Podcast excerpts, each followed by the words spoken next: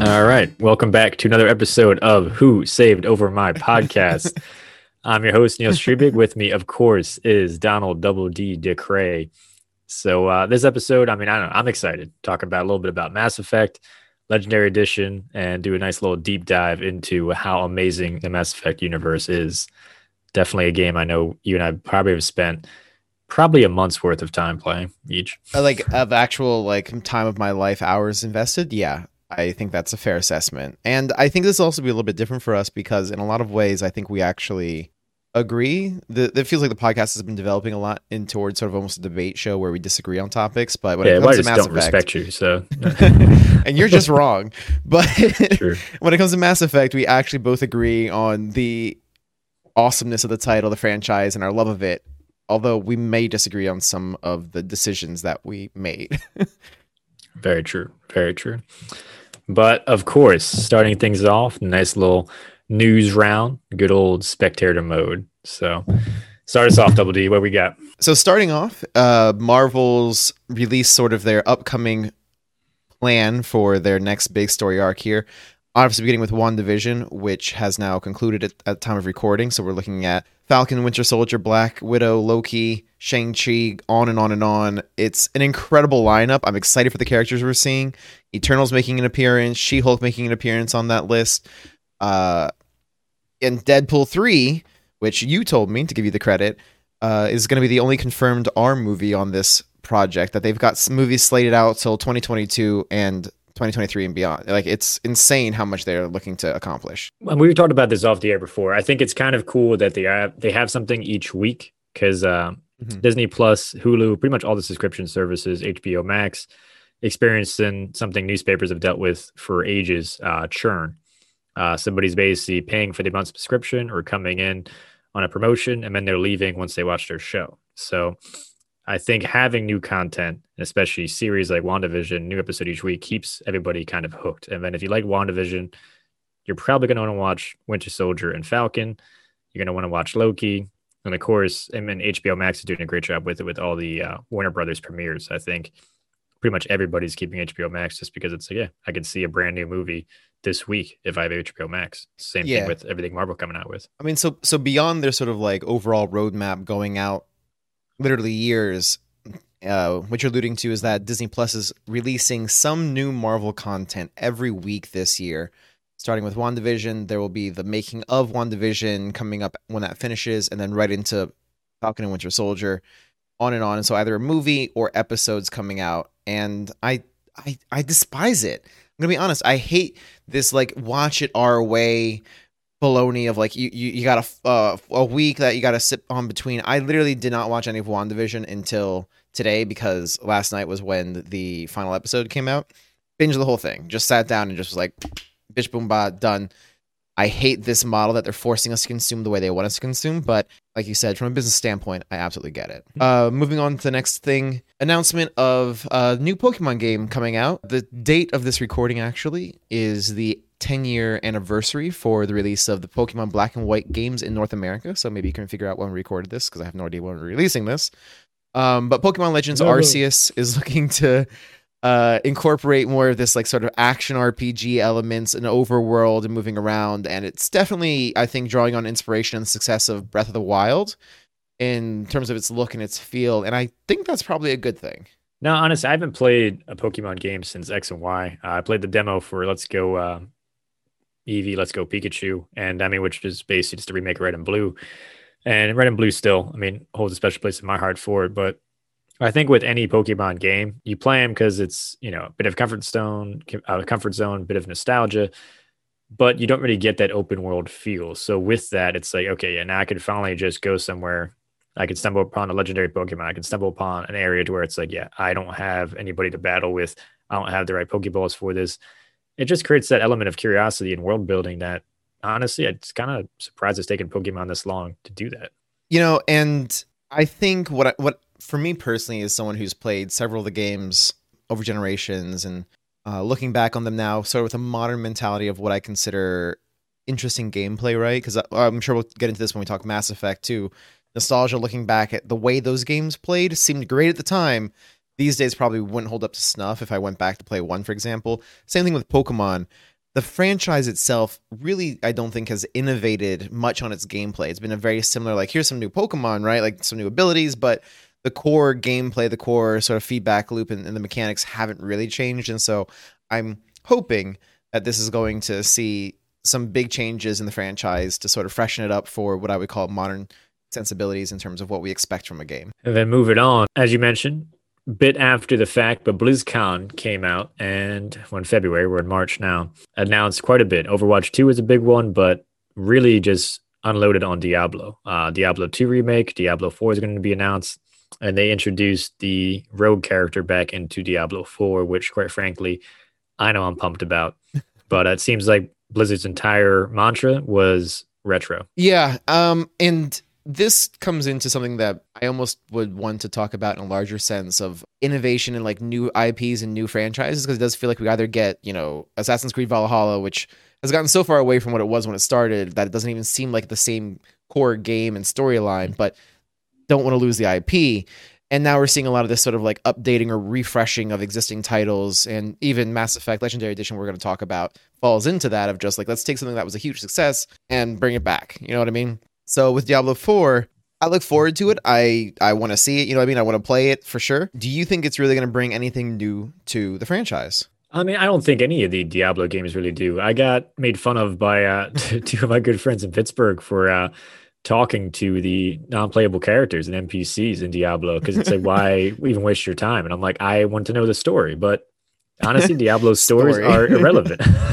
it's just eluding just bang them up and loot. And uh, yeah. I mean, it is fun, but it's a mind numbing game. So I think it's a good re- for games like that. It's a good recipe. But I mean, you play Diablo similar to you know Pokemon. It's a tried and true formula, and too many changes, you're going to lose your audience. Uh, with Diablo, I think it's trying to recapture as many elements as Diablo 2, which is why they're remastering it. And I think that's why they're bringing back some of the classes that were in Diablo 2. Uh, I like Diablo 3 a lot, but I felt like if you didn't play the Demon Hunter, it really wasn't worth your while. That was uh, also a bit of older news, but Nintendo Direct last month in February unveiled a couple big games. I think the biggest title was the remake for Skyward Sword. I think a bit of a fan favorite among Zelda fans. Me personally, it's definitely one of my favorites. Uh, I know it gets a lot of heat, but I think story wise, the whole idea that you learn how the Master Sword is created is kind of cool. But I think the biggest thing is you know I actually have a platform that can actually deal with the mechanics Skyward Sword introduced, which was the super sensitive Wii controllers and actually moving your shield and your sword with the Wii remotes. Hopefully, the Switch can do that properly because everyone that played on the Wii, it was definitely falling short. That's interesting. Um, I have to admit, and we've talked about this before, that I never was a big Zelda fan. Although I do know that the main character's name is really Link, and Zelda's the princess who's constantly getting saved. So I got that to my credit. um, it's an interesting point you make about the improvements in technology because I wonder how many games didn't live up to their potential because the technology wasn't there to support the concept. But why don't I put this to you really fast as a Zelda fan, a self-proclaimed Zelda fan? What would you say are your like top three or five maybe Zelda self-proclaimed. Uh, I mean, I have Zelda on the background. You can't really see it. I need to, need to do a better I mean, job of bringing it forward. Make you like, I'm a nerd. Yeah, yeah exactly. Yeah, you don't know unless I there's gotta be, There's got to be a test, Pops. right? Like we got to yeah, ask you some yeah. super esoteric questions to prove that you deserve the the fan, no, the title of fan. no number of Funko Pops will will prove that. Uh, no, I do like Skyward Sword. I think we talked about this before, and I think I did put Skyward Sword in my top five, and I am going to renege on that because I did kind Ooh. of go back through, and it is up there for me. It is, but I didn't include uh, Link to New World on the 3DS, which I do think deserves to be in the top five. So I'd move that into top five and probably Skyward Sword down to six. I know a lot of people are going to be like, why would you do that? Again, Skyward Sword's story, I think, does hold up. And I do think it's cool that it's the first actual piece in Zelda lore. I don't think people give that enough credit because you have so many stories that conflict and it's like Skyward Sword is a starting port. That's where all these things branch off of. So yeah, if the gameplay is just a little bit better, I think people will appreciate that a lot a lot more. But as far as a quick top three, Majora's Mask at three, I think it is one of the toughest challenges, and I think it actually gives more meaning to the ocarina. Because let's be honest, not creative Time, you really don't use it all that much. Majora's Mask, I think it actually serves its purpose, and the challenge of that, even though it doesn't feel like a traditional Zelda game, no matter how old you are, what generation of Zelda fan you are, I think it's a fun and difficultly fun challenge. two, Link to the Past, hands down. I think probably the best old school retro. And I mean, if you never played it, I think it's that and Chrono Trigger are probably two games that you want to play in the Super NES, and hopefully they add that to the Switch library on them. You always but bring Breath Chrono the, Trigger. but Breath of the Wild, I don't think how you, I don't know how you can't put that at number one. I think it took everything that embodied a Zelda game with discovery, exploration, and curiosity, and just blew the top off of it. And it's a blast. And no matter who you are, I think you have a completely different experience going back to it, playing it multiple times. And yeah, I mean, at Double D, you play it, you're gonna have a whole different experience how you went about it, and you know, I did, and I think that's the beauty of those games. Yeah, well, I mean, of the games, I will say I think Breath of the Wild is maybe the one that's been most influential because now there are games that take inspiration from Breath of the Wild. I don't know if the same can be said of other Zelda games. Like off the top of my head, nothing occurs to me. But Genshin Impact is a game that's gotten fairly popular on its own and is very much like how do we turn Zelda into or Breath of the Wild specifically into like a gacha game? We just talked about Pokemon Legends Arceus again. Seems to be taking inspiration from that and like it's become sort of a cultural touchstone or like a comparison point, you know what I mean? That like a measuring stick rather that games are compared to that. And I don't know if the same can be said of any other uh, game in the franchise. All right. Speaking of Switch, though, and reasons to buy if you haven't already, Nintendo is coming. Yeah, Nintendo is coming out the new 4K version. Um, let me make sure I got the specs right here. It's going to be 4K high definition graphics and seven inches across the screen. The current model is 6.2 uh, by five inches and this will be able to feature 720 pixels bigger so than the 720 as well. for the handheld resolution, but 4K for the like the the console. T- yeah, the console. Sorry. Okay, gotcha. You are much better at the tech side than I am, so thank you for explaining that. I actually have a 4K TV, unlike some people.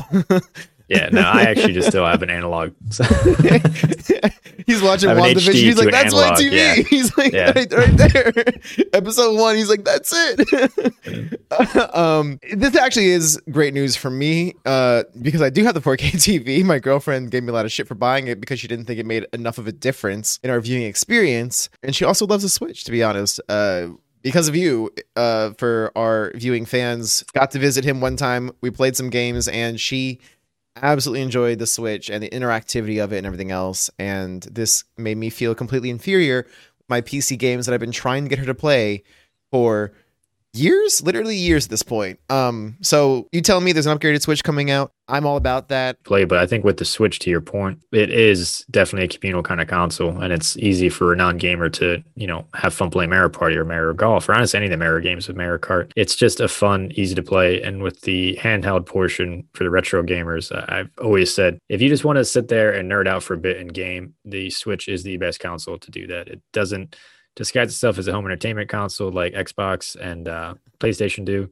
It's just strictly you want to there and you want to game out with by yourself, handheld, or with friends on the 4K. It's like why not? And I think that's the beauty of it. And I totally agree. And talking about nerding out on things, then I think that kind of brings us to our main point of discussion for the evening, which will be Mass Effect Legendary Edition. All right.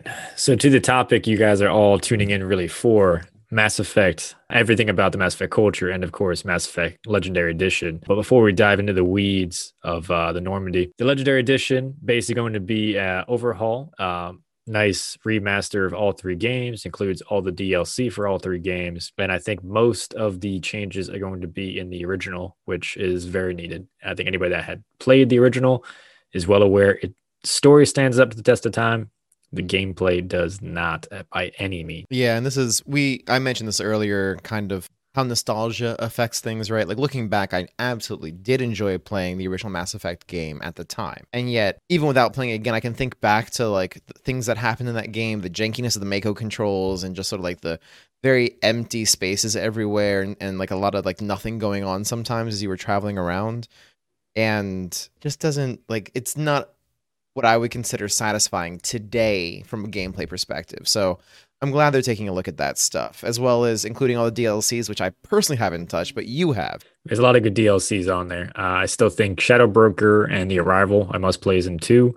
And we'll get into it with three a bit, but uh, I think all of three's DLCs are worthwhile because they are just extensions and it kind of keeps that ride going. Particularly the uh, when you go back and return to uh, Omega and that whole mission, I think that's like two hours extra of gameplay. But uh, to basically running gun with Tiaria Loke is an absolute blast. And I think it's a character that you not necessarily fell in love with, but you definitely like, like so many characters in Mass Effect universe. And you want to see kind of more of who they are, what they do, aside from the initial mission and introduction. A big part too of Legendary Edition we didn't uh, immediately address the femshep. You yeah. can be a female Shepard out of the gates. That was something you could only do in the third.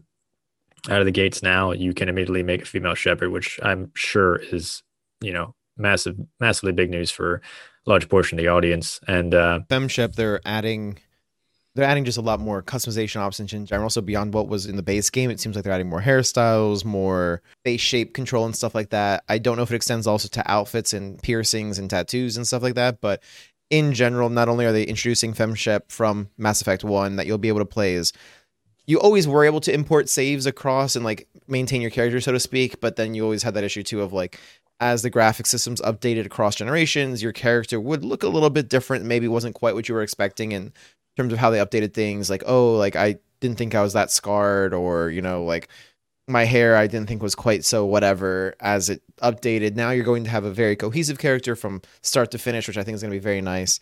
And these expanded character customization options I think are also wonderful in terms of immersion because if anything Mass Effect does well, it's immersion and storytelling. That has to be its strong point. that does. And with the remaster too, it's starting with one where again that story holds up uh, they did cut the time of elevator rides as well because if you play the original, yeah. you'd be in an elevator for like five, ten minutes. Well, those were their non-loading screen loading screens, right? Like the, exactly. the hidden loading screen.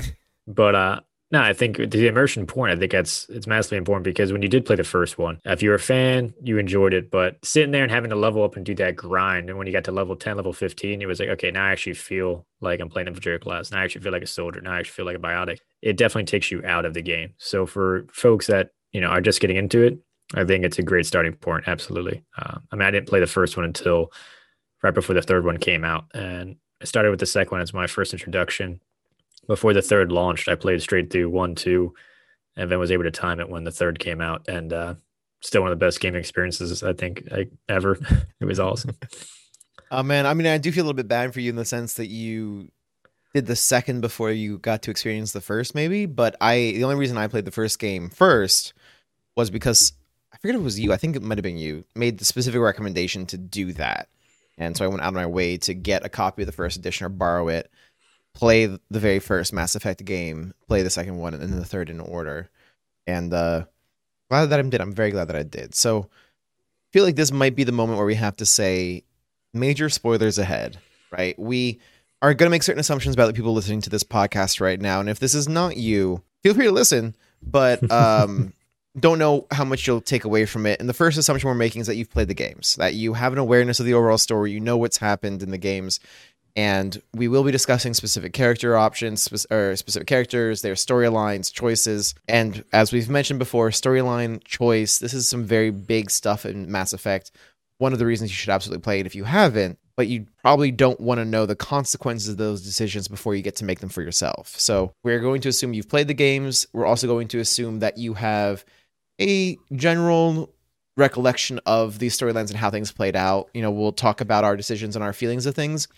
We're going to try to avoid doing summaries. We might do a few here and there, obviously, depending on like DLC stuff would be a little more necessary because it wasn't part of the base games. You know, we're, we're assuming that the, the person staying for this part is going to be someone who basically has some familiarity with the franchise and is prepared for this sort of deeper dive into what we loved, what we liked. I don't know that there was anything we particularly hated.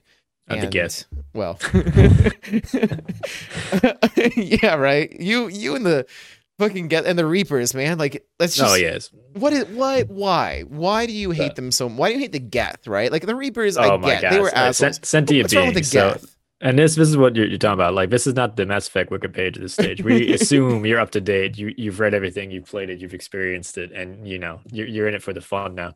Uh, I don't trust cyborgs and sentient beings. Okay, I don't know. Forgive me for being you know a carbon product and a human so being. Is, wait, is this just a game thing or is this like a, a real life like? I mean, yeah. I mean, if aliens doesn't get down, down with yeah, drones, like, no, I I really don't. I get mad that you know we're having this conversation, I'm probably gonna have like Mass Effect recommendations on my Google popping up on Instagram and Facebook. And that drives me crazy. I'm like, hey, like Skynet, tone it down a notch. yeah, exactly. No, I will never get a Roomba because I don't need that thing like flying on my face and like sucking out my oxygen as I'm sleeping. That's the stu- that type of stuff I think about. You know what I mean? I'm, I'm just saying. I don't need no transformer. I didn't need a Decepticon in my house. Who even thinks about that, that stuff? Who re- like seriously? Like I I Ugh. Anybody that read sci-fi and Jules Verne growing up, I don't know. It says H.G. I mean, Wells. It's just it's programmed in my brain now. I mean, it's funny you mention it because uh, related to what you're saying, but it's slightly off topic from Mass Effect, there was an article that came out about a general basically expressing concern with the future of warfare in the sense that drones are becoming more and more common and drones are able like computers basically are able to make decisions faster than people and that question of like do we go live do we fire traditionally has a human component someone decides to give the command to go fire to go to go live to fire. And because of compute like computers and drone warfare and stuff becoming more and more common he was basically making the point that there won't be time to ask somebody if this is a good idea or not. Like you're literally going to have to trust the computer or the AI or whatever you want to call it well, to make the decision. Sh- shows because we don't have time to talk to people anymore because otherwise opposing or enemy drones will just they'll act before you have that chance. that's just and that's my point. That's just crazy to me. It's just there's everything we're and again maybe because we don't know and everything we're taught is based in fiction sci-fi like universes like Mass Effect. It's that computers are inherently smarter than us and will ultimately not necessarily turn on us, but since they're smarter than us, would be like, you're going to make the wrong decisions. This is the right decision, regardless of how many lives may be at stake. And that's where, again, I'm not going to trust a cyborg. And, you know, you put me in a position like Commander Shepard, and I have these sentient beings that are coming and being like, you know what we're doing? We're going to reset the clock because we think, you know, these primal cultures can stick around and then they can get to their sticks and stones, learn from like your skyscrapers in tech, and then we're going to come back in a couple thousand years and kill them. Fuck that, doors. You know what I'm going to do? I'm going to blow up all the Reapers, you squid looking motherfuckers, and destroy you. And anybody that like follows you, uh, cough, cough, the Geth, you're getting gunned down too. Okay, End okay. Story. Pause. So, first of all, I just finished a rewatch of Stargate SG1. Uh, which was an incredible show that ran on sci-fi. I'm into season nine now, which is very different from the first eight seasons. Different team, different vibe, whatever. But in the show, there are these replicators. Have you ever watched it before? Uh, I've I'm familiar with Stargate, but I've never watched it. Right. I've watched like when the movie came out. I think I was like eight, nine years old because I'm ancient. But I, that's the extent of my Stargate knowledge. So there, there's one alien race that they have issues with called the Replicators, and as the name implies, like they're basically nanobots that construct more of themselves, and so they eat all matter essentially. And right, so it's like the robots in Horizon Zero Dawn. If I ever played that game, I would definitely know that reference. Right, they eat biomass. They consume biomass and end up basically overtaking the world because they're consuming anything that's carbon based. Huge spoilers. Uh, thank you, because I absolutely want to buy that game. Um, but yes, no, they're very similar in terms of like, so they they they consume technology, consume things, and, and incorporate into themselves, and they constantly are killing organic life.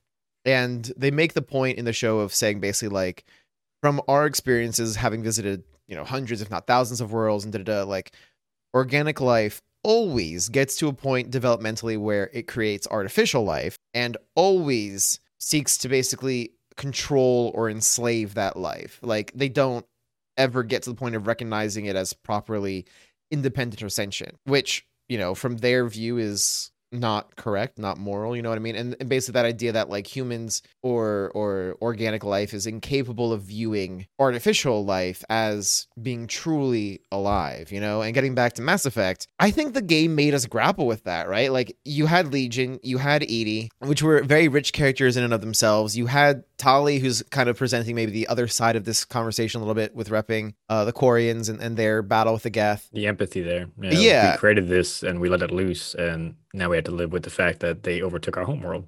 Yeah, exactly. And and and guess to that question, and then coming back to Mass Effect and to the Reapers a little bit, like you, to be clear, you chose the kill Reapers ending, like just Absolutely. straight up like fucking I, I spent over 100 hours between three games killing Reapers and one mission on my mind. So you better be damn, damn clear when, you know, the Crucible's like, you got three options. I'm like, fuck you. I got one. Get out of my way, kid. Like, don't even, like, I was like, don't stop talking to me. I, you, you said I got to destroy Reapers over here. I don't give a shit what the other two are. I give me my pistol. I'm out. You know what I mean? He's like talking to me like, well, deal? you want to hear about this? No, like, I'm good. We're good here, man. Yeah. And it's the best decision of the game. It's the no, only right dude. decision. I mean, so I, I from the perspective that you're coming at it from. I definitely see why you did. I understand. Um, and if we look at it from a real world perspective, which is like again part of what makes this game great, is it does allow us to draw parallels to the real world and to our own experiences in life. Understand where you're coming from. However, clearly the wrong decision because the best decision was synthesis, right? Because you can't you can't control them. You don't know that you're going to be able to maintain control indefinitely, or that there's no more reapers out there, or some shit like how they may evolve on their own and stuff like that. Like you can't control them. Synthesis is really the only true way to achieve peace and elevating artificial life to the level and respect they deserve as being fully sentient and alive. You can't tell me EDI and Legion are not like absolute bro crew members. All I'm saying, if we're gonna play like the sentient beings frame of mind, probability wise, 0.00002% of population, EDI and Legion, isn't enough for me to be like, you know what? Let's trust these guys. so I'm gonna I'm gonna spin it back on their logic, the ones and zeros, and the whole fact that like they don't live in any sort of gray area. No, and like I'm sorry, Joker got his side piece. He got to enjoy EDI for a bit. I'm happy for my dude. But he's been he's been on with Eden Prime. He's been with me since then. So it's like, dude, you know what's going on, man. You know what we're doing here, man. I'm yeah, well, because Joker Joker like, has a fundamental appreciation. Ah, come on. He's got a fundamental appreciation of the fact that like the AI were mistreated. Like it's not. So what what is your take then on like the Rachni. Oh, well, we're getting we're kind of getting ahead of ourselves. I think a little bit like the Rachni Queen, the Genophage rather, with the Genophage and everything to control them. Um, look, so why don't we put a pin in this for a second? Who were your go-to crew members, squad mates through the games? I mean, I think it changes a little between uh, each game slightly, but Garrus and Tali are my main main two. Um, Wrex rode him and uh, Wrex and Garrus rode me quite a bit in the first one, but uh, if we're gonna go through characters that carry carry over pretty much each game, Garrus and Tali. I mean, Tali was my love interest. She's my boo you know, I mean, that's my number one ride or die. Ah, man, and we've talked about this sort of, sort of, you know, in, at other moments. But why are you constantly exposing your love interest to the threat of imminent death? You know, I'm a masochist, man. Anything that's gonna make it my life difficult or like uncomfortable, I'm like, you know, let me let me explore that. So in my gaming experience, you know what I'm gonna do? I'm gonna also bring my love interest into you know a suicide mission and be like, let's see if we can make it out. Are we really meant to be together? You know, I like the challenge. Let's this, see, is... you know, if you know, we both survive, maybe this is a real thing. Maybe we can go on a second date. Let's see how I, I, really, so much of your personality just comes out in your gaming decisions. Because why in the world? So, I mean, I gotta well, I say, it's the trust component, honestly. Really? oh, because like, you well, okay, I can kind of see that. And like with, with Tali though too, like her combat drone, I think is one of the most underappreciated aspects of that game as far as a squad mate. When you do max it up, especially in the second and third one, that does some serious damage, uh, especially to uh, husks that I was infiltrator class through most of my playthroughs. Uh, I did play engineer and a couple other ones. Those are the only two classes. And honestly, I mean, I enjoy playing those the most. That's why I never tried biotic. I had no desire to play biotic. With her drone as infiltrator, I thought that was super clutch. And again, Garrus, similar kind of components. So it's like two snipers. You need someone doing that that grunt work. And in the second one, I'd have grunt running through there, taking the shotgun blast, and then um, Javik in the third. I I did like Javik's character a lot in the third rode with him quite a bit. Uh, Ashley as well, and and Liara. Uh, Liara, I got to give props to as well. So Javik. I, I, was like, of... who is this person? It's it's a DLC character. Thank you yeah. kindly, Javik. Okay, well, good to know. Oh yeah, I... I... forgot, but yeah, sorry. Yeah. Uh, I honestly no, I kind of forgot about it because when you that was back in the day when you pre-purchased the game, you got certain DLC, and now I feel like everything's you know, you get it out of the gates no matter when you purchase games anymore. So like that was back. You had to go to GameStop at midnight release, and it was like, hey, you get Javik, and it was like, okay, cool. Yeah, you know I mean, you get a Prothean. I mean, little... that is cool though that you actually got. You know, like I feel like today they've moved away from impactful pre-order bonuses to more like cosmetic stuff. I don't know. I, I maybe I got like I understand the concept of like you don't want people to be disadvantaged maybe but like i would prefer maybe a real reward for a pre-order. That's a whole other topic. Um yeah. I, I will second Garrus made my squad through all three games. I think he would made my squad for some period of time. Because i do remember like in different games like rotating based on kind of the mission or the needs or you know what i mean? Like i, I like bringing characters along that had connections to the story.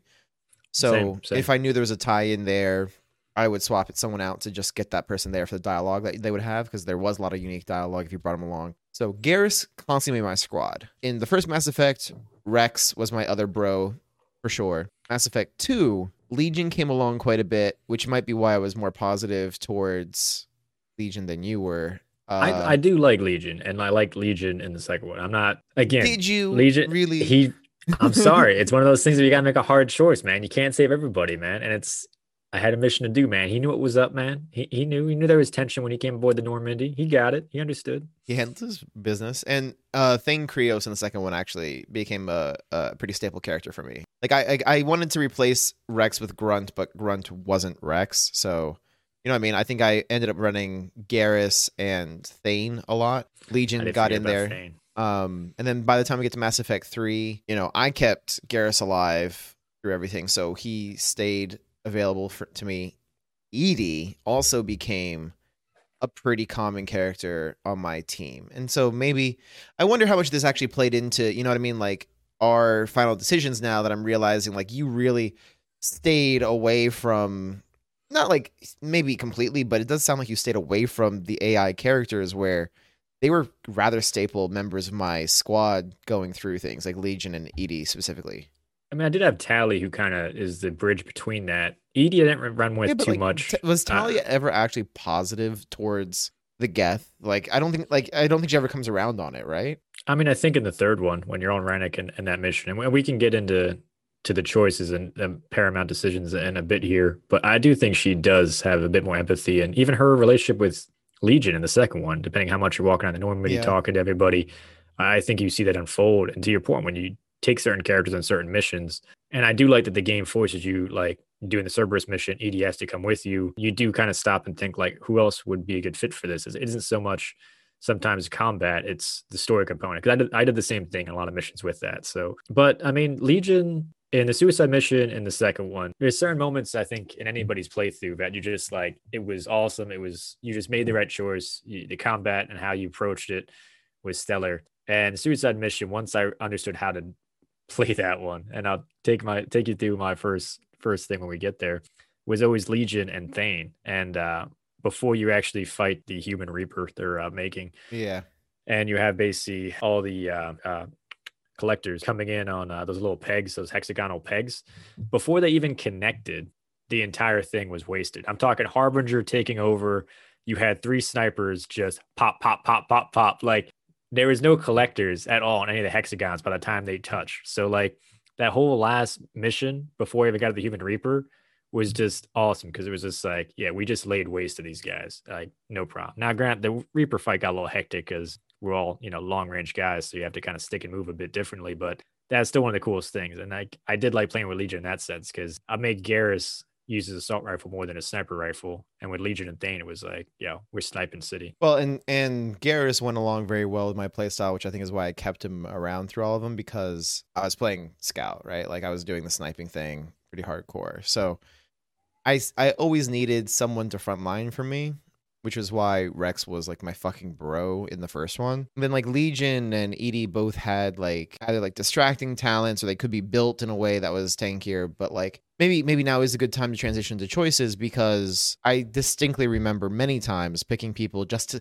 just to see what went down. Like I'm pretty sure I took like Talia and Legion out together just to be like, oh well, these two get along. Like I'm I'm a little bit curious here. You know what I mean? And like just kind of stirring shit up a little bit to to see what happened. So Depending what you did in the first one, you might not have had a character to give you that different vantage point, making a choice in the second story. Uh, now, you- I mean, you didn't play the DLC. One of the, I think, a very cool DLC that they do have is the comic book prelude. Basically, you can make all the choices with the previous game, playing through a virtual comic book, and uh, it is a pretty cool thing because I think Dark Horse does the Mass Effect comics, so they do the artwork for the DLC. Uh, it is a cool. cool thing if you don't want to actually play through 40, 50 hours of the first or second games and just hop right in the third. Before we go into Love Interest too, because I think that's a big part of choices. I think in the first one, the biggest thing for me was the Virmire mission. And uh, again, I didn't play through the first one. This one, I played through the second one about four times, and then I hopped in the first one before uh, the third came out a couple months ahead of the uh, release. Uh, Virmire, I think, was the second mission I did once it was free roam after Eden Prime, and you know, you get to Normandy, talk to Anderson, you got your squad. He went way and- way fucking soon. I didn't know that, and I went through, you know, you're on the Mako, you're doing your thing. I did all the side missions on the side and stuff. So I did a couple uh, side mission parts and uh, secrets before you actually got to Virmire. I'm talking with Wrex. He's getting pissed about the genophage. He's like, yeah, we got to care for genophage. We got to take it. And I'm like, yo, yo, yo, like, cool, your jet. My Paragon of Renegade was not high enough at that point in time to make the civil chores. And I'll never forget this.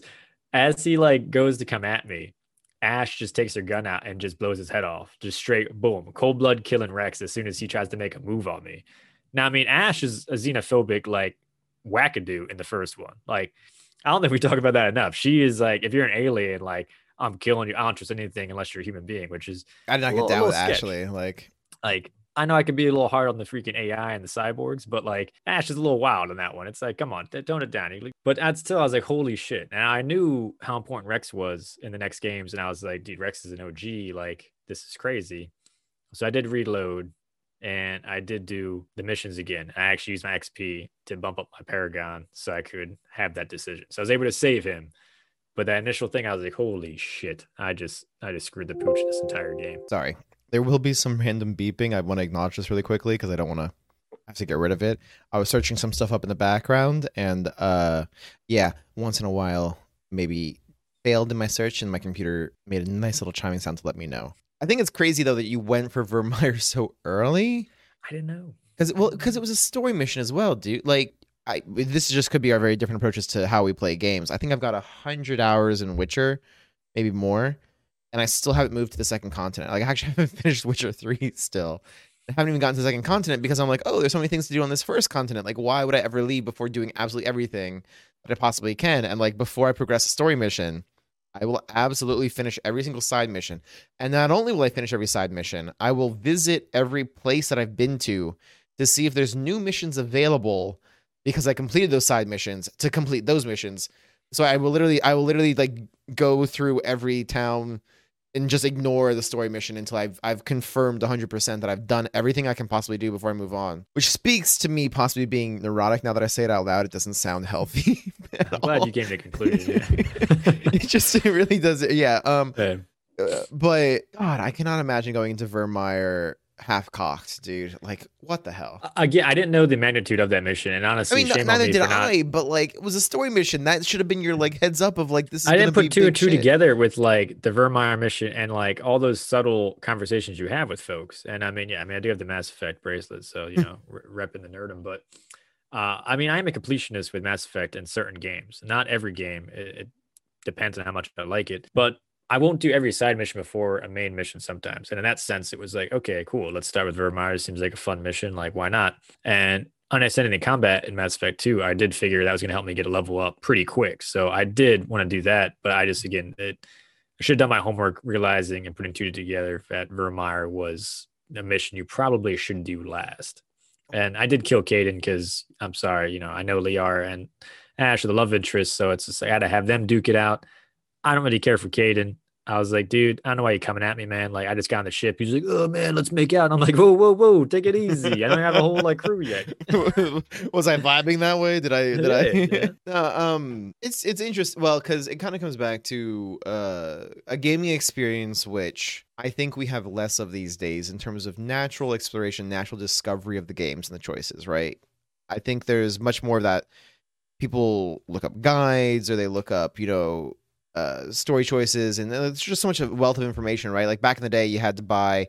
There was like an official guide that had like story choices or like secret items and stuff you like that. You bought a game and you bought the guidebook depending on how crazy the game was. Nowadays, yeah. you just buy the game and go on YouTube. I remember I remember with like Final Fantasy, I want to say it was like 10 or something. I got literally I bought like a book that was like that thick that had like all these like secret things and things you could do in the game and everything else and like it was an investment by itself to do that. And so you had these moments of discovery or where you made bad choices, right? Like it probably was not the best choice to approach Virmire when you did, but you didn't know, you know, and like it'll be interesting playing the games again for me now, the legendary edition coming out knowing more about what goes on and like I haven't done the DLC, so that'll be like the fun sort of like I don't know what I'm getting into. I don't know what the consequences of these decisions are. Like it'll all be fresh and new in that respect. But um it's a very organic gaming experience that I think is a little bit going away. And that's kind of my side rant about that. But coming to the issue you brought up of Kaidan versus Ashley, I didn't get rid of. I I killed Kaidan as well, not because I'm a closet homophobe like some people might be. Wow, wow, wow. that's that's ridiculous. Listen, Cortez and three, man. Yeah, I flirted with Cortez big time, and I was like, Cortez, you trying to get this? You trying? You trying? Ooh, yeah. I mean, I did, I did my thing, man. I was like a little bi curious over here. But then I was like, end of the day, Tali's my girl, man. Like that's it. You know, you gotta go, kid. Oh yeah, I mean, Tali Tali was my love interest too. But I mean, Um, Kaidan just also too like he didn't have a compelling story really- the first one. Yeah, I I- like. I don't know how his character would have developed, but at least in the first one, he seemed very. You know, like Ashley. Ashley had like story moments where you're like, "Wow, like what?" You know what I mean? Like we talked about that, like shooting Wrex and stuff. Like she has like a personality. Um, she has a personality, and wanted to see where that went. She wasn't my love interest in any of the games at all, but like I at least was curious about her character development. Because I'll also say, because we're sort of talking about characters and choices, like I really enjoyed how Mass Effect gave the characters stories outside of just their time with us, right? Like a lot of times it even felt like we set them up for things. And, and I think like realistically we didn't. Like their stories were mostly plotted out of like if they survived, they did X. It didn't matter. Like it wasn't like there was like, you know, she goes here, she goes there, she got like like there were options for them within the universe. It was just like, did you live or not? But we get that sense too that like their time with us in our crew was almost a transformative experience because everyone leaves to go on to some other greater thing, so to speak. And a lot of that feels influenced by their time with us. That makes the game feel very impactful. You know what I mean? No, and I think that's that's one of the cool things with Mass Effect 2 is that that transformation and the and the journey of the characters. I mean, the whole point is you're building at the point in time. It's like okay, humans are the uh New kids on the, the block, fresh so to speak, species, yeah. So it's just like no one really trusts them. There is a lot of racism, a lot of xenophobia between the species. Ashley's a perfect example of that. Uh, I forget the other character, Mass Effect Two, uh, on the brig. He uh, he's the same way, but but that's the whole point of Mass Effect. It is about you know inclusiveness and the fact of yeah, you have to find a middle ground, and you have to find bring Krogans and Salarians who have thousands of years of bad beef together and make them work together and squash that. Same thing with AI and humans. Same thing with the Turians and humans after the first contact wars. And it does, I, I think, regardless of who you are as a, a gamer, though, too, I think that's why it's so immersive, too, because you might have perceptions on certain characters. And honestly, some of your actual real life perceptions may, you know, bleed into the game and might change some opinions. I, I mean, I don't know, but no, absolutely. of this storytelling. Uh, well, because one of the things I, I came across when I was researching for this a little bit was uh in February of 2020, so just just a year ago, honestly, one of the game I know I I forget what his position was for the thing, but John Ebenger, who worked on Mass Effect at BioWare, worked on like games like Assassin's Creed and Star Wars uh Jedi Fallen Order, posted a tweet that something like 92% of Mass Effect players were Paragon. and you know, he's like he's kind of joking, he's got like the sad face like we put a lot of work into Renegade content too. And I feel like it's just interesting how given this sort of like sandbox world of like you can be good, you can be bad, like you can do not even bad, like Renegade options a lot of times were just like being badass sometimes like not conforming to certain See, social think norms.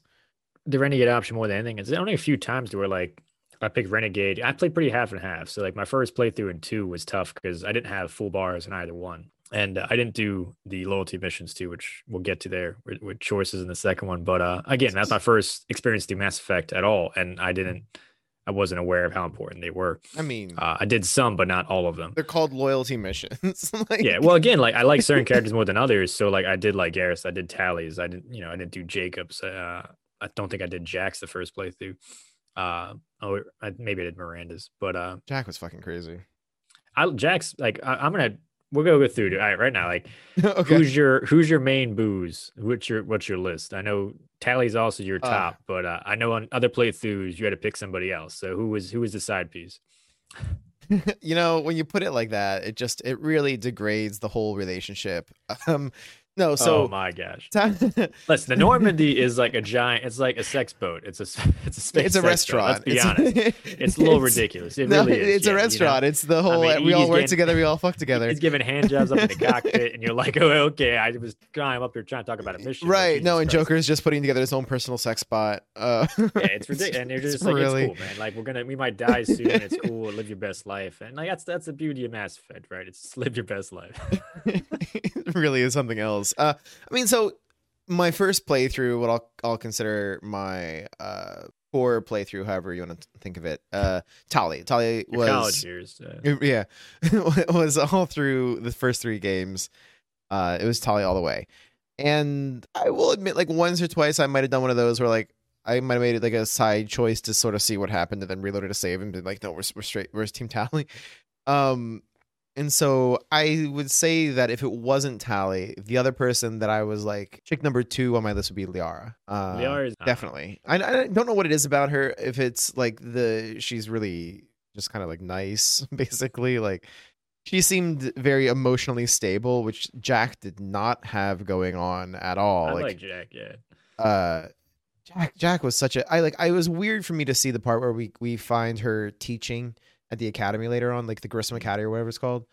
Um, because like my impression of her from like the time that she spent on our squad was like this bitch is like absolutely just like fucking out there. Like it, and then to see her teaching people and and like defending them and everything else was just like, girl, you really had some character development there. Holy shit. Liara, I think Miranda Lawson would be my third. I was never Miranda fan. You know, Didn't like her. No. why not? It was always about her. Uh, I mean, even her sex scene. Uh, you know, she's riding in the engine room. She's like, "Yeah, look at me." It's just like, whatever. Get out of here. You know what I mean? She's like, "What isn't a team player? It's all about I'm perfect." Who? Because like someone said to you are. Get the fuck out of here. I mean, Yeah, wasn't genetically fan. she is, isn't she? Right? Like She's that's that's trash. that's her She's story. dookie. She Don't was like her. she was made. She's, she's a Cerberus crony. At least Jacob was like, "Yeah, you know, it's a paycheck." Sometimes I'm kind of like, "Hey guys, you seem a bit eccentric. I don't know if I trust you completely." And as a black guy, I'm definitely like, eh, "I don't know about this." So I was like, "You know what, Jacob? You're all right, man. You're right." Miranda though, she's drinking the Kool Aid. I didn't like that. I'm like, I mean, she was. She gets away from that in the long run. right? She does. Like- she does, especially in the third. But through the the second one, not a fan. Um, honestly, one of the mission, one of the parts in the game that legitimately I had to stop and walk away from. I'm not sure if you ever had any emotions like this. When I did, yes, I have the, uh, emotions. Thank you, Neil. yes, I, I have had emotions in my life. Listen, it's it's been was a- known to happen yeah. occasionally. yeah, I know yeah, I'm a like- robot sympathizer. I'm not actually a robot, though. well, my trained apathy, I was like, "What's ha- what is what am I experiencing right now?" I was having like panic attacks playing through Mass Effect. I was like, I've, I've shut myself down for so long just to just to like achieve my goals. I'm like, "What is this? Yeah, what is happening?" To when me? you find more emotional connection with the games, uh, pretty much. yeah. No, but uh, when I played through the uh the first and the second one for the first time, Liara was my boo in the first one because uh she really is Yeah. way more compassionate than Ashley is. A- Ash is really like kind of a vile character in the first one. Uh, she her arc improves, but she definitely is like man, she's this very anti. I I kept her not because I liked her.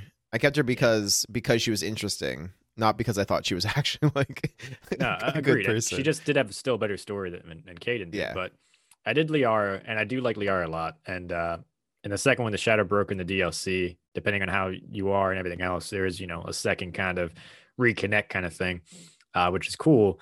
So, you know, I got a little wah, wah, wah in the second. But uh, Tali was my boo. And I like Tali in the first one. In the second one, definitely my love interest. But when the Mars mission, the third, like as soon as you finally are out of the gate, she's like, what's going on with us? And it's like, ah, shit, what it, what is going on with this? Because like the world's on fire, literally. and I, I guess I got to make a choice now. Am I riding with Liara or, you know, I haven't seen is Tali in the game still? I don't know. I haven't, I haven't discovered her yet.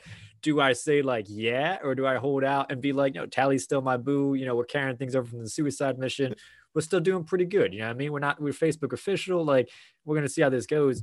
I had to walk away from the game at that point and be like, am I gonna am I gonna bang out Liara this entire game? Or like me and Tali, you know, making some weird Quarian babies. I don't I don't know. And uh I went I went Tali.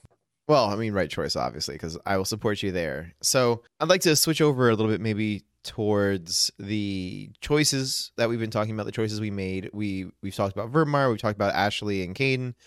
I'm trying to think of what else would be the Rachni Queen and the Council. Are I think are the other two sort of like major choices you're making in the first game, right? Mhm. Now the Rachni Queen, to be totally fair, I don't think is ends up being a consequential choice, right? Like no matter what you do, she comes back one way or another, or like the Rachni come back one way or another in later game. It makes the combat harder, I think, if you kill her, because then it's strictly Reapers. I think that's the, the difference in it.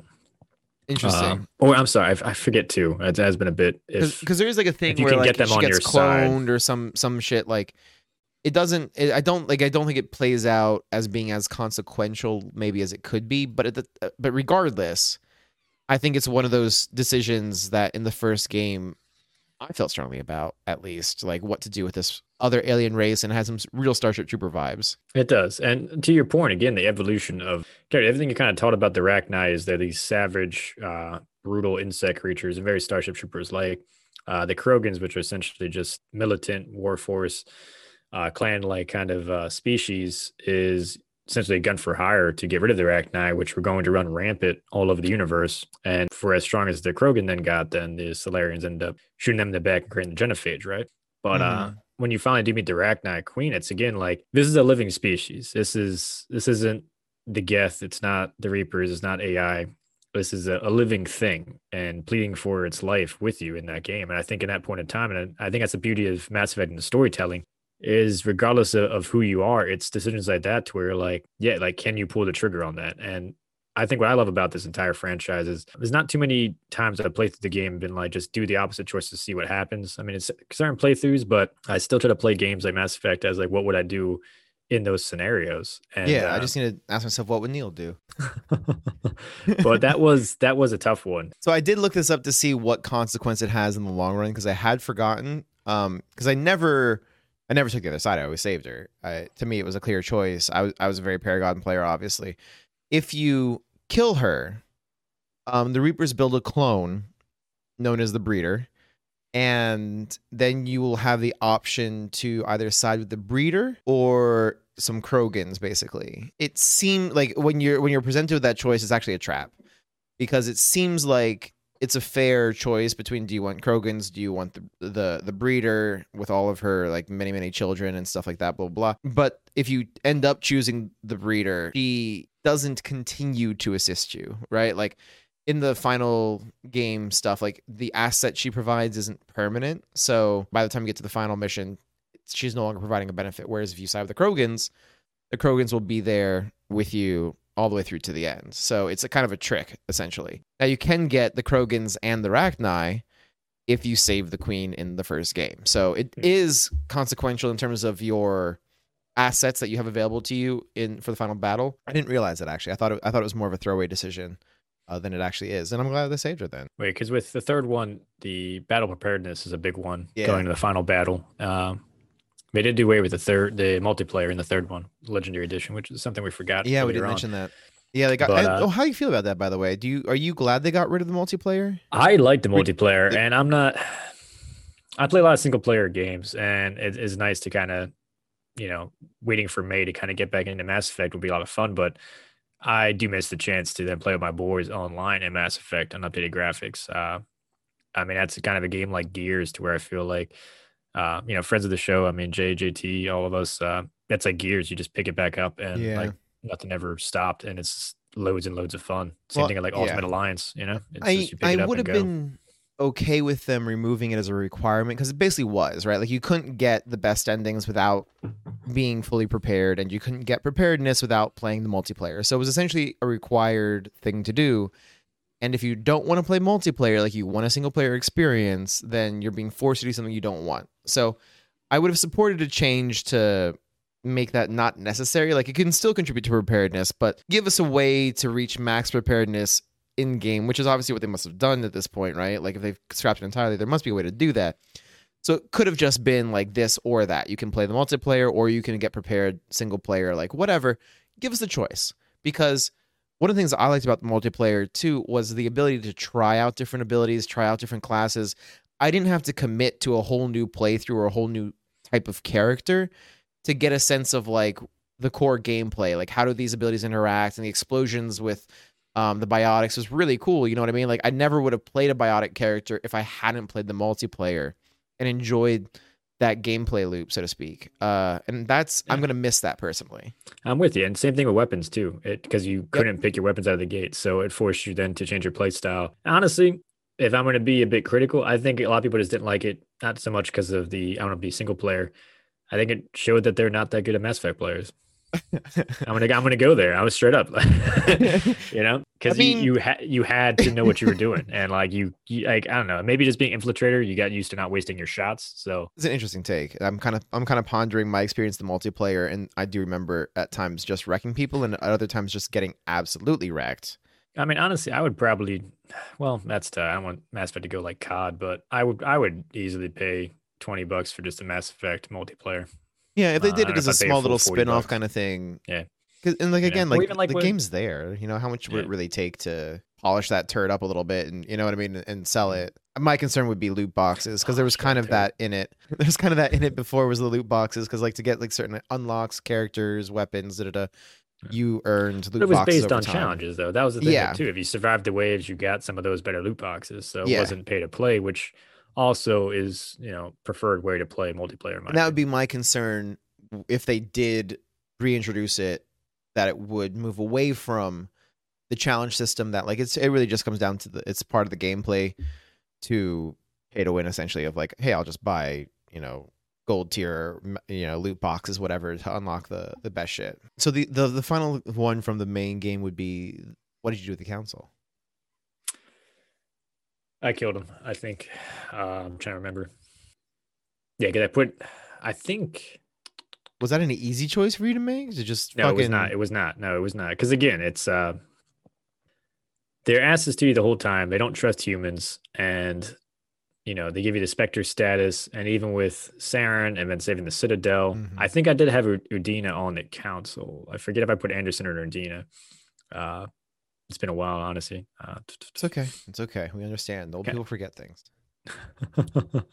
but no, I, I did get rid of them because I think it just came down to the fact that they still, after saving Citadel and essentially the universe, they still were like, oh, humans are, and it's just like, you know, fuck you guys. You know, I'm cool with everybody being on the counts. I'm cool with the Turians. I'm cool with the uh, Salarians, and I'm cool with the Asari still having roles. But who we got right here, I think life terms they're coming to an end. So I was like, get out of here.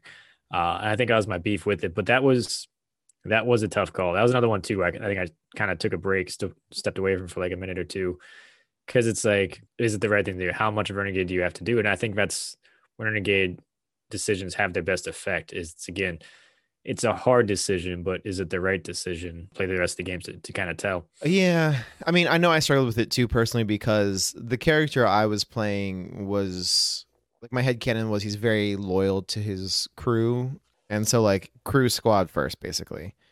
And a lot of times the council just seems to be using you and, and your crew for their own ends, and, and they don't really care if you live or die or whatever the fuck. Like it's just They're not even collective to the universe. It's just for their own species, which is what bothered me with the, the council. It's like you guys don't even the Turians not too too bad, but the Asari and Salarian especially were like they just cared about the Asari and Salarians, and it was just like you, you guys are the head of intergalactic council, and you just want to self serve. Like get the fuck out of here. And I think that's what you know. Kind of was like, all right, you know, if there's a chance for the new guard, yeah, it's a terrible decision, but that's kind of part of being Shepard. You have to make those tough calls. Yeah. I mean, so ultimately I did end up saving them because while I didn't like or respect the council, maybe like like I said, most of my renegade choices were in regards to them the way I treated them and talked to them and stuff like that. It was kind of at the time in my head, I'm like, learn from this. Like you you now exist because of me.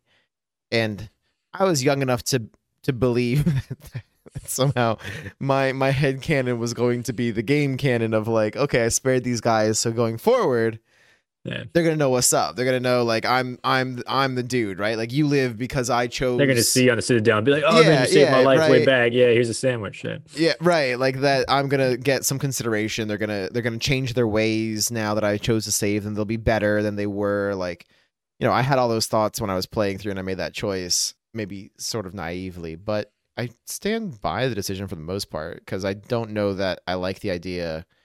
I don't know if I've ever chosen like this. this so this is gonna be interesting because come Legendary Edition, what I do, I don't know that I've ever chosen to kill the council, and therefore it becomes what all humans, right? Uh, no, it still stays. Uh, I think as it's presented to you, if you kill them, you can end up with a purely human council. It depends on your morality.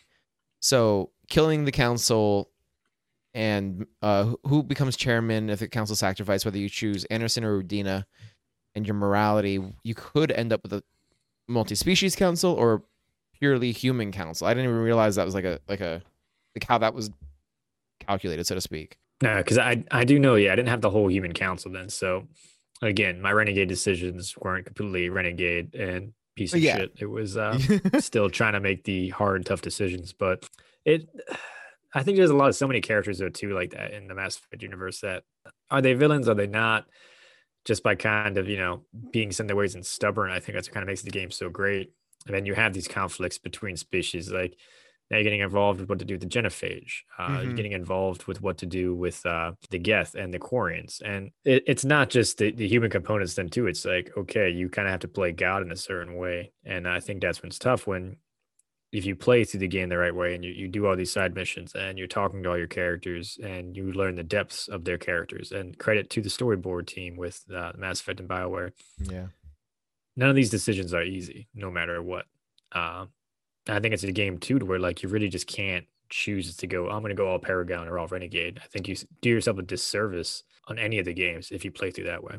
I would agree, and I think it's also not a uh how would I phrase it like a sincere way of playing the game, like not an honest way. You know what I mean? Because you can you can know what's the Paragon and what's the Renegade option. You can always choose one or the other. But I think if you're playing honestly and sincerely, there are times you will choose something different because that's the choice that resonates with you. That's the choice that makes sense or whatever uh, your reasoning is. Like, I don't think anyone, you know, comments below if you disagree with this, but I don't think anyone could legitimately play through choosing just Paragon or just Renegade and fully identify with those decisions as being authentic the way they they believe.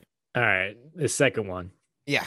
I think the biggest thing we have the Geth Heretics and the Suicide Mission. And I think the decision Yeah. with the Geth Heretics we can talk about. And I kind of want to know about your first play through the Suicide Mission because mine was a shitstorm. It was, I still have nightmares about it. I wake up, I start screaming. You know, I think it's honestly why I'm still single. I wake up, I'm like, oh, Tali, Miranda. Are like, you know, I'm like. I was like, who are you talking about? And I'm like, oh, it's terrible. my suicide mission i think went rather well and that comes back to what we talked about before of my completionist work ethic of doing i'll do all your loyalty missions i'll do everything i can to to power you up and um i'm a min maxer at heart played a lot of like world of warcraft and stuff like that and i do play dungeons and dragons and and trying Low key to brag. Okay. well it, it, it's just stuff that I do. But my point being that I have that I ha- I have that mentality of like what's numerically the best fit. Do we cover all of our weaknesses? For example, do we have our incendiary ammo or warp ammo or whatever? You know what I mean? Like making armor piercing and and making sure that we've got things covered Tungsten. For all the different situations. So like I'm trying to think if I lost anyone on my suicide mission before obviously shit went and hit the fan. I don't think I did. I think I think I got through it pretty well. Although I do think this might be one of the times that I might have gotten meta. I might have looked up some sort of guide or something to give me ideas on how to Wow. Yo, it, the the choices, uh, and after I, I said that like this is like a, a, a an experience that's going away because we look up guides and stuff like that, right? Uh, I denied myself that experience, but I got scared, man. It's this, it's the fucking, it's called the suicide mission. Like it's it's not, it's you know what I It's- mean? Like it's a stressful period. Yeah, no, I'm, I'm with you. I, it's- not a not an easy thing. Like and it you have to specifically choose- tells you when you when you go to do it it's like understand that once you choose to begin this mission your choices are set in stone you cannot go back you cannot do anything else like you are you are on this it it it's it freaked me the fuck out like i'm not gonna lie The honestly, the death sequences, if you, I mean, yeah, you could go on YouTube now, watch them. I, I watched my brother play through the suicide mission first, then I played through it. He had, I think, two deaths, and then like I, I didn't, I only did a handful of loyalty missions. I think I did like Garrus, Tali, uh, Jack and Miranda. I forget which one. I think Jack, because Miranda died on mine, and I, I didn't lose anybody the first two goes. I'm saying no, I lost Jacob in the first one because I didn't do his uh, his mission. He wasn't loyal, and I had him lead to the vents because he was at the tech and everything else. And that's I think the tough part of the suicide mission as well is you have to lose a squad member based on how you're going through. So depending on how you play, how you leveled up, your comfort level, mm-hmm. I think that's tough in itself. And if they die, I mean, that's one less person to choose from than two going through what a four part mission. When I uh watched normandy collector base infiltration collector base long walk final battle yeah four when I watched my brother Nick play the first time, he lost Samara, and when you're doing the biotic in the field, and like it's brutal. I'm sorry, no, he lost Grunt. I'm sorry, he lost Grunt. He he had Samara, and like she couldn't keep the field up, and then Grunt got like basically picked up and taken by the swarm. And like Grunt's a complete badass, and you just see him get like devoured, and you're like the whole playthrough, you're like, this guy's a fucking just human killing machine. Like nothing gets in his way. Well, I shouldn't say human, he's just a killing machine. He's just helpless. And you're like, holy shit.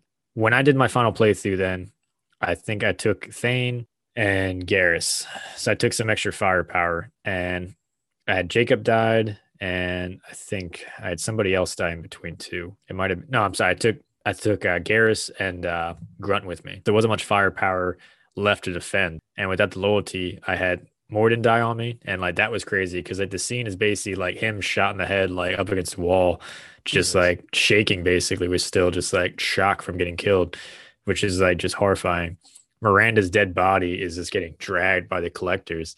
Like it was brutal, man. You're just like, holy shit. And Tali died too. Then I was just like, oh my god, it was fucking just brutal. Oh, so this is this is the Virmire travesty all over again, man. Yeah, no, you it didn't was- learn your lesson. On, well, you said you Uh, played I mean, the second game not- first, right? So you didn't you didn't have the Virmire experience before you came to this. No, not at all. And this was just me jumping Oh, into Mass man. Effect for the first time, going to the suicide mission. And I was like, holy shit. Now, Grant, I didn't lose any of my other crew because I did the suicide mission basically right away.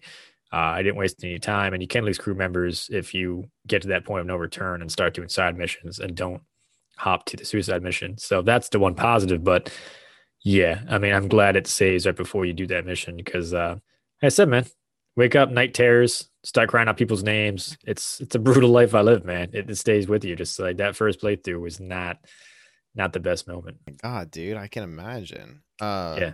Yeah, you can feel the trauma in this, this episode. it really is just just leaking off of you.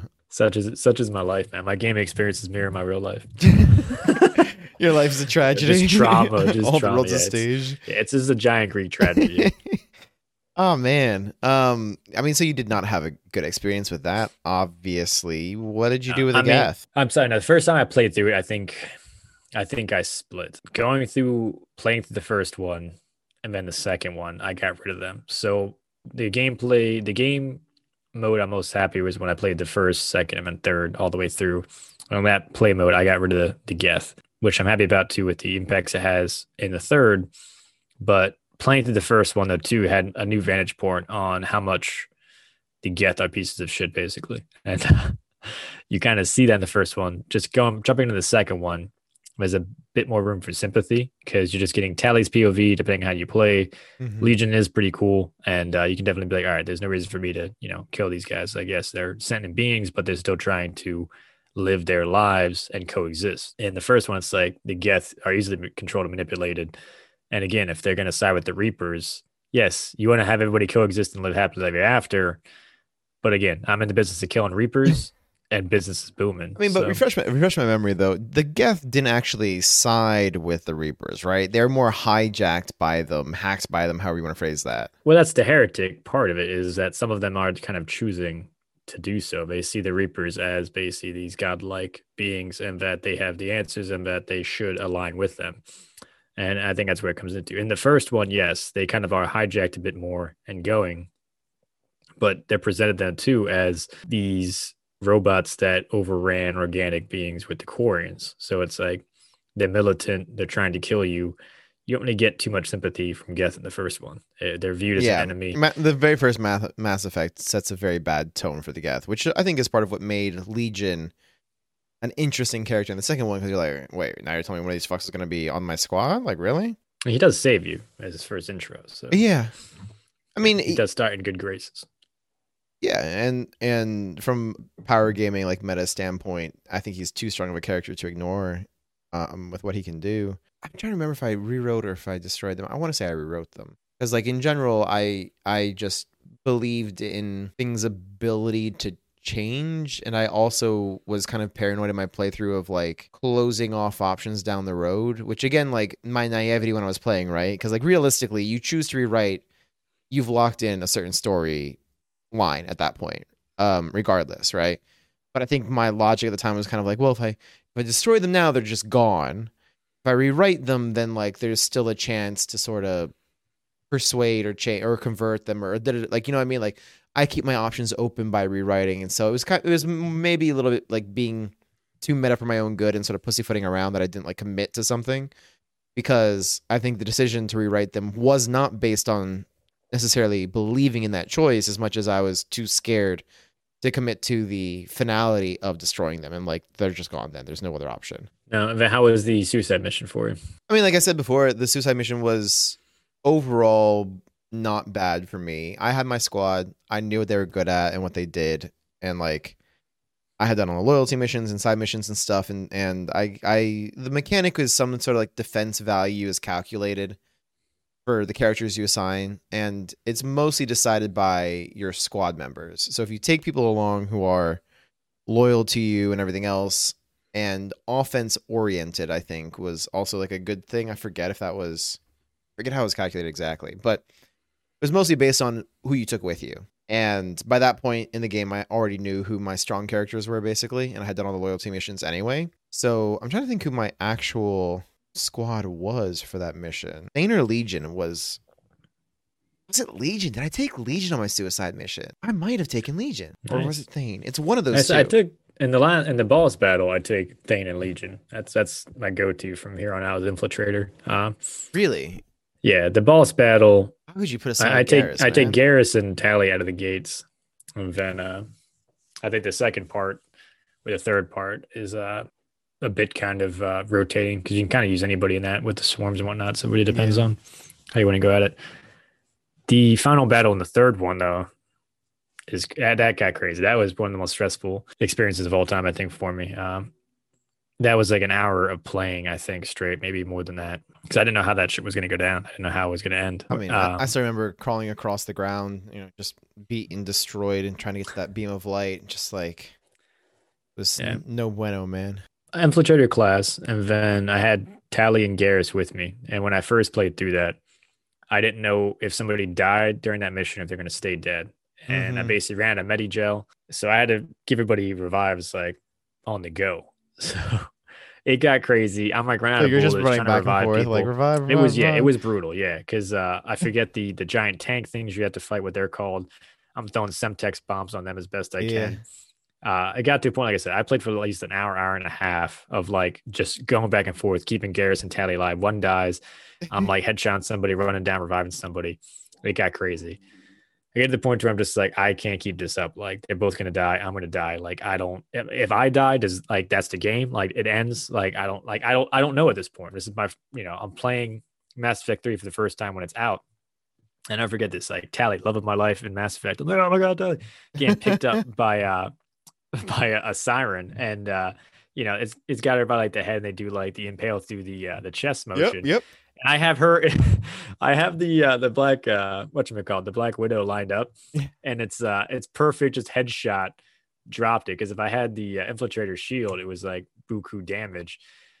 Kill the siren. I'm like, you know, we're getting out of here. These Adnak Yashi is sorry bullshit. Like this shit's too dangerous. You almost died. I can't handle this. My stress is through the roof. I'm thinking I'm having a stroke middle of this fucking battle. Like we got to go. So I ran to the freaking thing, finished the mission, and then you know the the rest is the Mass Effect three uh, history kind of thing. Whether you love yeah. the ending or not, my my Shepard lives, so of course I'm happy with the ending. um, did he though? Did he really? I don't know. I mean, so that mission for me was I didn't try to save everyone because at that point I think I remember feeling hopeless. Um, and we haven't talked about this yet, but like the games for me created emotions, right? I have those, um, despite uh, local opinion. um, but like I, I remember distinctly, right? Like playing like the first two games and then traveling in the open planets and stuff like that, which now is probably something that would, would be frustrating to have all that empty space and time and stuff. And even like those long elevator rides were boring, but like at the same time, like for me, they created this very this sense of vastness in the world. Like there's just this infinite universe with all this space. This galaxy is massive, and like all that empty space and all that time that you spend traveling everywhere actually added to my experience at the time. So I don't know how I feel about it now. And and one of the things that might be interesting is to play Legendary Edition with all that stuff sort of like, shall we say, massaged or changed or however they updated it. and then playing the original versions to see the does it still hold the same impact? Because at the time, it was good. It made me feel like this is a very big, big universe. It, it made me feel very small part of that. And I think the second time that I felt small was here at the ending. Was the second like it, it like it kind of got back to where it started for me that like after everything I've come through, after everything I've fought and done and all these missions and crazy shit and like here I am like literally like on the ground crawling as a last hope to this beam of light to to potentially fix or solve or something with this. You know what i mean? And it just felt so hopeless and i felt so small in the context of the universe that mass effect had created in the context of the story you know what i mean? Because you mm-hmm. really do start off as kind of a nobody rise to power get the spectre status and stuff revive and now you're you but not you and you've got enhancements and stuff going on. You really do start like there is this like power creep in the game where you feel like you're becoming a big player. The people you know are moving up becoming generals and teachers and and getting all these postings and stuff and, and diplomats and then you get to the end and you're just it's like all that means nothing you're just you're just a tiny part of this world and this universe and you're inconsequential and you could die at any moment. Like a stray bullet will take you down and put you out. And it's and I still remember feeling very almost hollow when I got to the end. No, you bring up a good point too at the third, and like we kind of Tarantino with it, talking about the ending before really getting into it. But um, the third one is such a beautiful game, and I it irks me because I think people forget how great of a job they do of creating that wartime. Every decision feels impactful, meaningful in that first playthrough, you are just stressed and like it's such a great experience going through because you yeah. don't know what the hell is going to happen. It starts off Reapers, boom, hit Earth. The thing you've been telling Council and everybody, they're like, no, no, no, no, no, and it's like, boom, it's fucking here. You've been trying to get people prepared. It's a bit of a sales pitch here. That's why I will say play the arrival as the last mission to do on the second one because that DLC sets up everything so perfectly starting the third. And I feel like you have a just a fantastic experience going through that, dealing with Harbinger, and then how the third starts. It's such a perfect DLC segue and was a great teaser at the time and still is. But you hit Earth, you, you go into Mars, you, you, then you find out Cerberus, who basically turned into anti-hero in the second one, you know, they brought you back alive. You have a bit of sympathy them compared to the, you know, terroristic xenophobes they were in the first one. Mm-hmm and then it's like oh now they're back to their old ways and you can't really trust them so you almost have this two front war and then it's like every plant you go to then you have the depth of the characters you fall in love with with you know Garrus Tali, uh, you know, even seeing Jack in a new light and how the wars and impacting them. And it's like the Turians are supposed to be these great uh, military strategists, and it's like they're pushed against the wall. They don't know what to do. And it's like this is one of the biggest military forces in the universe. Yeah and they're just getting devastated. And just each of the scenes coming into these planets, and you see these home worlds for the first time. It's I don't have any words to describe it. It's one of the best gaming experiences I've ever had, and I'm excited for other people to explore it for the first time and experience it. But as a Mass Effect fan going through that, that first playthrough, I, I'll never forget it. It was just, it was a masterpiece. It really was. Well, and I'm I'm sorry. I'm taking like a long pause as I sort of collect my thoughts here because it does feel like we're moving sort of to the close and and as we move towards that, I guess what I'll say is the first game when I played it really got me into this world of Mass Effect of the Reapers. Saren I thought was a phenomenal villain. Like the character, the way he was portrayed, and everything else was great. Great boss battle too. Um, yeah, and then the fact that you know we effectively died at the end of the first one and, and then we're resurrected and like I didn't see it coming. I didn't know what to expect, and that also was like, what the fuck? Like I didn't I didn't even know in the second game that I was going to be playing the same character or not. Um, at that point, really threw me for a loop. You know, so the first game was a phenomenal introduction to this to the franchise. One of the best video game villains I think I've ever encountered in terms of both being just a really good boss battle. First of all, like that was a fun battle to fight, but also in terms of the, his story and everything else. Mm-hmm also sets up this creeping dread then for the rest of it like are you being taken over because they expand upon this then kind of in the second one that like the longer and more slowly that the reapers are corrupting you the more fr- like free will you retain. Like you don't go into that like zombie catatonic state, right? Like Yeah. when they kind of like mind wipe and just like grab you. And so this creates that like lingering doubt like are your choices your own? Like how much are you becoming the next Saren? And then the second game, even you're, you're like literally a whole other person because you've been resurrected now, and you go through and you see the destruction everywhere. I still remember going like what you said, like you see these planets and how fucked up they are, and like you go in and you do one specific small thing.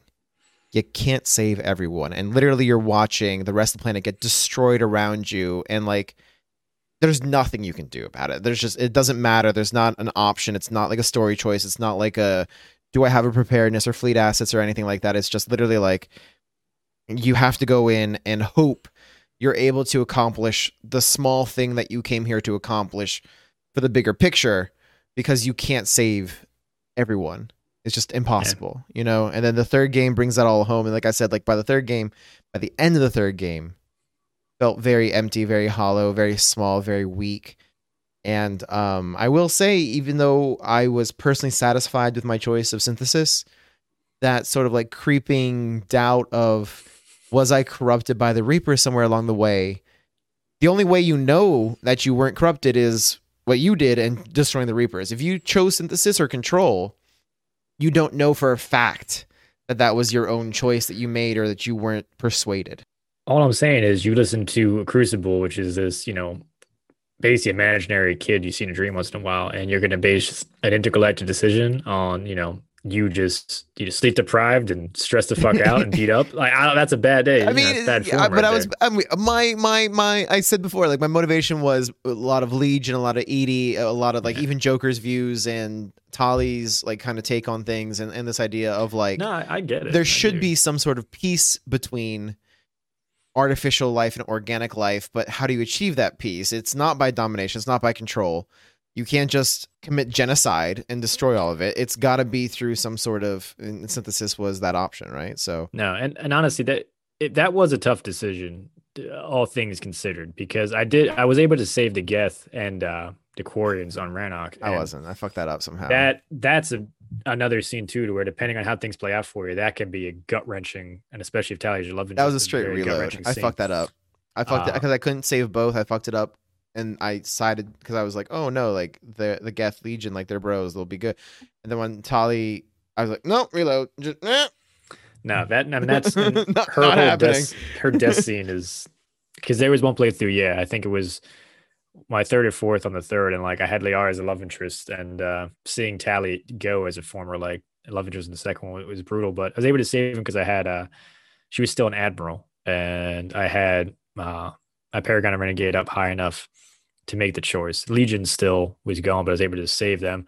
But again, Ben, you kind of have to look back and be like, I just saved a Geth, and you know, yes, I thought that was the right decision to do. And some of these decisions that are based too of how you are, like you preparing for military, or you empathetic of the fact of like everybody deserves to coexist and, and go. And for me, most of my playthrough is is on that mindset, but there's some decisions that they count everything else. You're like, how much are they standing in the way of that kind of overlapping goal of coexisting and making sure everybody has their piece of the pie, and it's not just yeah, we're just living basically through a charity case through the Reapers or self-serving.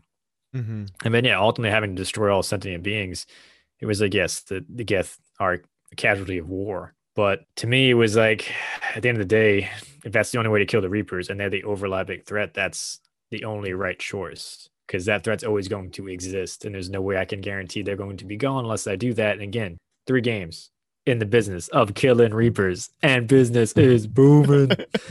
yeah, well, you put yourself out of business at the end of the third, obviously, because you just fucked and destroyed them Stock all. price is pretty good then. Oh damn, dude, that's crazy. But no, the third, and what I do get mad about too with the third, and what I, I'm, I'm sure I'll get stick in the uh, comments from people too with praising the third one as much as I did. It got so much heat with how it ended, and people felt like decisions we've talked about so much already didn't have weight and the magnitude they thought they would. And you can make a case in certain decisions, yes, sure. But then I kind of counted that too because the game has to end some way. And I think it was such a one in a kind kind of experience, and we didn't really see anything else like that at that point in time. It's tough then to remove yourself and be like, yeah, it's over. And I think that's a tough thing to come to terms with And no matter what, no ending and any sort of trilogy, the third movies you can always say is kind of the worst because of that, because it has to end somehow. And it's tough to tie all the knots and bring everything together. But me making the right choice, what I felt was the right choice, I'm happy with it. Why I give Wait. the game so much more props though, too, is the response the fans had and bashing the ending. And BioWare reacted and gave free DLC with the expansion. And yes, the expansion wasn't much, but name me another time a developer had to, at that point in time. That was a first for the industry in video games for a developer to listen to fans and be like, "We hear you. We're trying to make amends." Didn't charge anything for it, just gave it out free. Was it perfect? No, but the fact they listened and did something, I don't think fans give Bioware any enough props for that. That was pretty damn cool and pretty damn big. I mean, I think we're seeing and so again we're stepping away a little bit from maybe the main topic but i still think it's important to to say fans are in some ways i think ruining the things they enjoy because there is this weird sense of entitlement. And it came out with the mass effect 3 ending and people feeling like things weren't su- sufficiently consequential impactful. And i disagree like a lot of the characters had their own side stories and things and they got resolved you know what i mean? Like did they did it play into perhaps the the final battle or the final decision? No but the choices still had storylines that went places that resolved in different fashions that like you know what i mean? Like how much of that was on rails? Again like if you look behind the scenes like it might have been more on rails than it might have seemed at first but at a first playthrough like i said before you really feel like the characters changed or grew or evolved with their time spent on the normandy and went on to bigger and better things or different things and became more like authentic or true versions of themselves to a certain extent.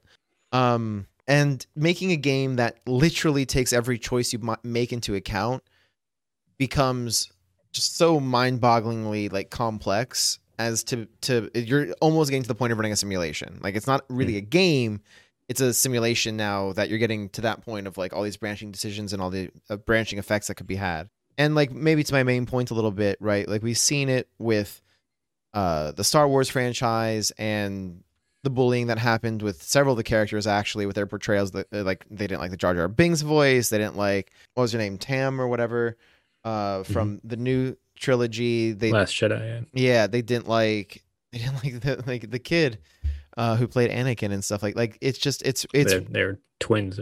It's very very bad the way people real people get treated. We see it happening again. I think most recently, what's on my mind now is WandaVision has just concluded, just wrapped up at the time of filming here. And a lot of people are getting very upset that their personal fan theories of how this was going to end or what was going to happen and didn't pan out. And again, it's like it's it's a sense of entitlement I think is very concerning because you you have to at some point become concerned as a video game developer, as a, a provider of all the stuff that we love, like what this podcast is about, movies and comics and games, you've got to be scared that this very vocal fan base that you really, really want to like what you're doing are just going to come out and tear it to shreds. Man, I feel for them. I really do. And it's not that criticism is unwarranted and you can't be critical, but there's a big difference between constructive criticism and just I want it, I want what I want. You know what yeah. I mean? And that kind of is what I think happened to the ending of Mass Effect 3 is they wanted it to be a certain way. And the developer responded. Right? Like you said, like they actually responded to try to play that out more so you could see more of, of what happened with your decisions. No, and to your point too. I mean, I think it's even just with us in this podcast, it's that fear of how people will perceive it though too. And I don't I don't think I mean we can have a whole separate episode discussing the toxicity of nerd culture and, and geekdom. But I do think it's a, a, massive point, especially in, most prevalent with video games, because mm-hmm. uh, there is a sense of conclusion and uh, you know finality kind of thing, to where it's like, okay, this is you play the game, that's it. It concludes with it's a trilogy like Mass Effect. I, I don't know. I don't. It's people can't have buyer's remorse with it, but it's I think still looking back at the third when people respond the way they did, and they still get mad about it. It's kind of like appreciate it for what it was. That was first playthrough of three, and if you played through all three, like there hasn't been another game franchise that hits the same way. And at some point in time, it just has to end. So it's like you can either appreciate it or you can cry about it being over. And then, but I think turned me off more than anything else is that when Bioware did release that kind of new ending, people still was like, oh, it's not good enough. It's like, well, then you design a fucking game. You know what I mean? It's just like, it's like, come on, like, what do you want? And like, they responded relatively quick with that. That was like within the same month when all that people started beating the game, people started seeing the ending for themselves. It was like, it wasn't like you had to wait a whole year for that. And maybe it was within like, you know, three months, whatever, but it was pretty quick. It wasn't like, hey, we're going to have this new DLC out. They got to it pretty fast. So it's again like, what do you want at this stage? Like, yeah. you can't, you can't get mad. It's kind of like, I love Final Fantasy, but it's the same fans that bash the remake because of the side missions, where it's not a complete. They've remade the original with updated graphics mm-hmm. how many times? Do you want new fans to enjoy something you love, or you want to just sit there as you know a contrarian and like you know, just be in your own little box. It's like, come on, man. Well, and and maybe trying to bring this to a little bit of a close overall. I think the the real takeaway for me is I understand the emotional attachment, right? Because compared to movies or comics or anything else that we typically talk about, shows and stuff like you really really get invested into the character and the choices that you are making because yes it's like you're you're do like it's a character on a video game like what but you personally get involved. We've talked about this many times in this podcast and how immersed you can get into this experience, how connected you can feel with the characters and the story that's being told.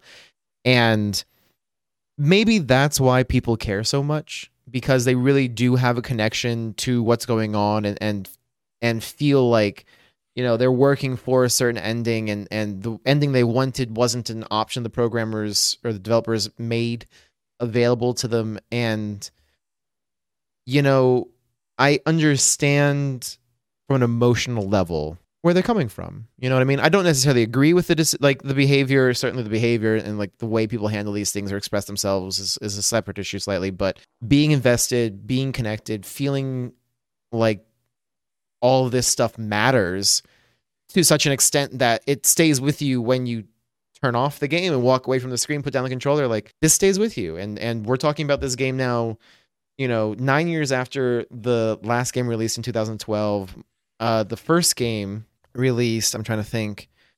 Um, 2000, maybe seven or five. I'll get this real right quick. 2007. Good job. Wow. Good call. So, so we're talking about this game, you know, 14 years after the franchise franchise started and still remembering it and the effect it's had on us. Like, it really is an incredible game incredibly immersive, incredible stories, and I'm so so so excited that we're gonna get the Legendary Edition, get all this stuff back, and then some. Yeah, no, and to your point too. I mean, it's that's a pretty recent game franchise. It's not like Legend of Zelda or even Final Fantasy, to where you've had decades and multiple entries to fall in love with the franchise. It's like three games, trilogy, boom, boom, boom, boom, and it has this type of impact. And I, I think that's a thing to cherish and appreciate rather than bash and, and cry about. And to your point too, yeah, it's you get emotionally invested and there is a thing to warrant gamer feelings, but I think we have to take a hard look at ourselves too when that crosses the line of toxic and uh, doesn't just stop at video games. Like I said, I know there's going to be fans that I could listen to our podcast and bash us, and hopefully, you know, we don't get you know sort of backlash or anything else. People appreciate the show for what it is. Just two guys talking about uh, shit they love, but uh, I live in Canada. If anyone's looking for me, I live in Canada. but no, I, mean, I think that's a, a big part. And I, I, do think we should, probably should talk about having an episode on that topic down the road. But uh, the more popular video games and comic book culture and nerd culture becomes, the more increasingly this is going to be at the center of social conversations. Yeah.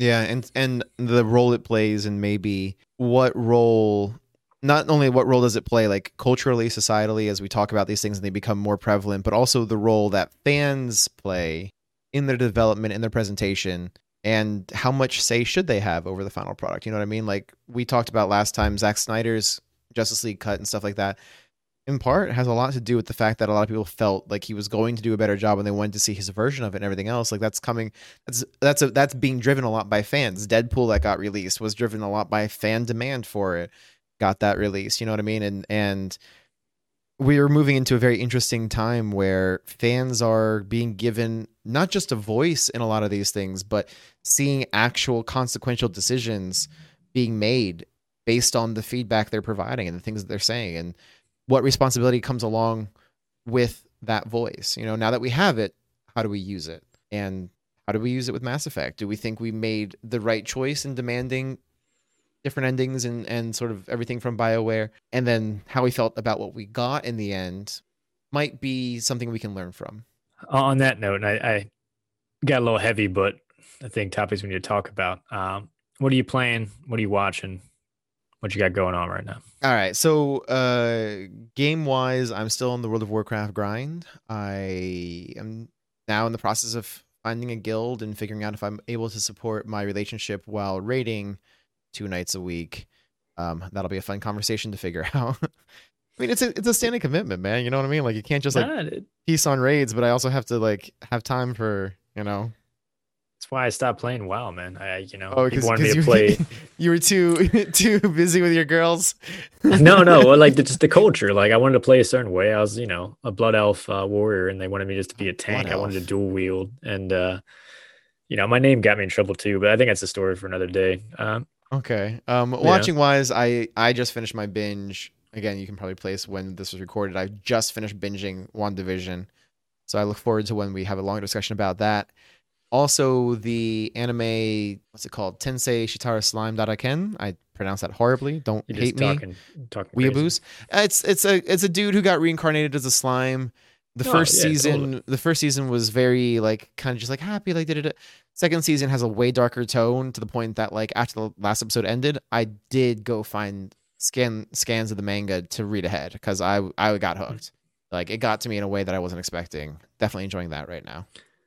That's usually a good sign of a good anime. I actually am pumped because uh, Devil's a part timer season two is supposed to be dropping sometime this year. I mean, that's a complete comedy, just kind of slapstick anime. But I don't know. I love the first season. I thought it was a blast. But uh, now watching wise, I got to finish up WandaVision and then jump back into Final Fantasy VII remake. Uh, the intergrade trailer kind of got me interested. Not going to pick up a PS5 until the second chapter is released. I'll be straight up. Mhm. There's plenty of PS4 games to get through, but started to go back through on hard mode and uh, absolutely loving it. It has a I don't know new appreciation for the game playing through hard and the combat system.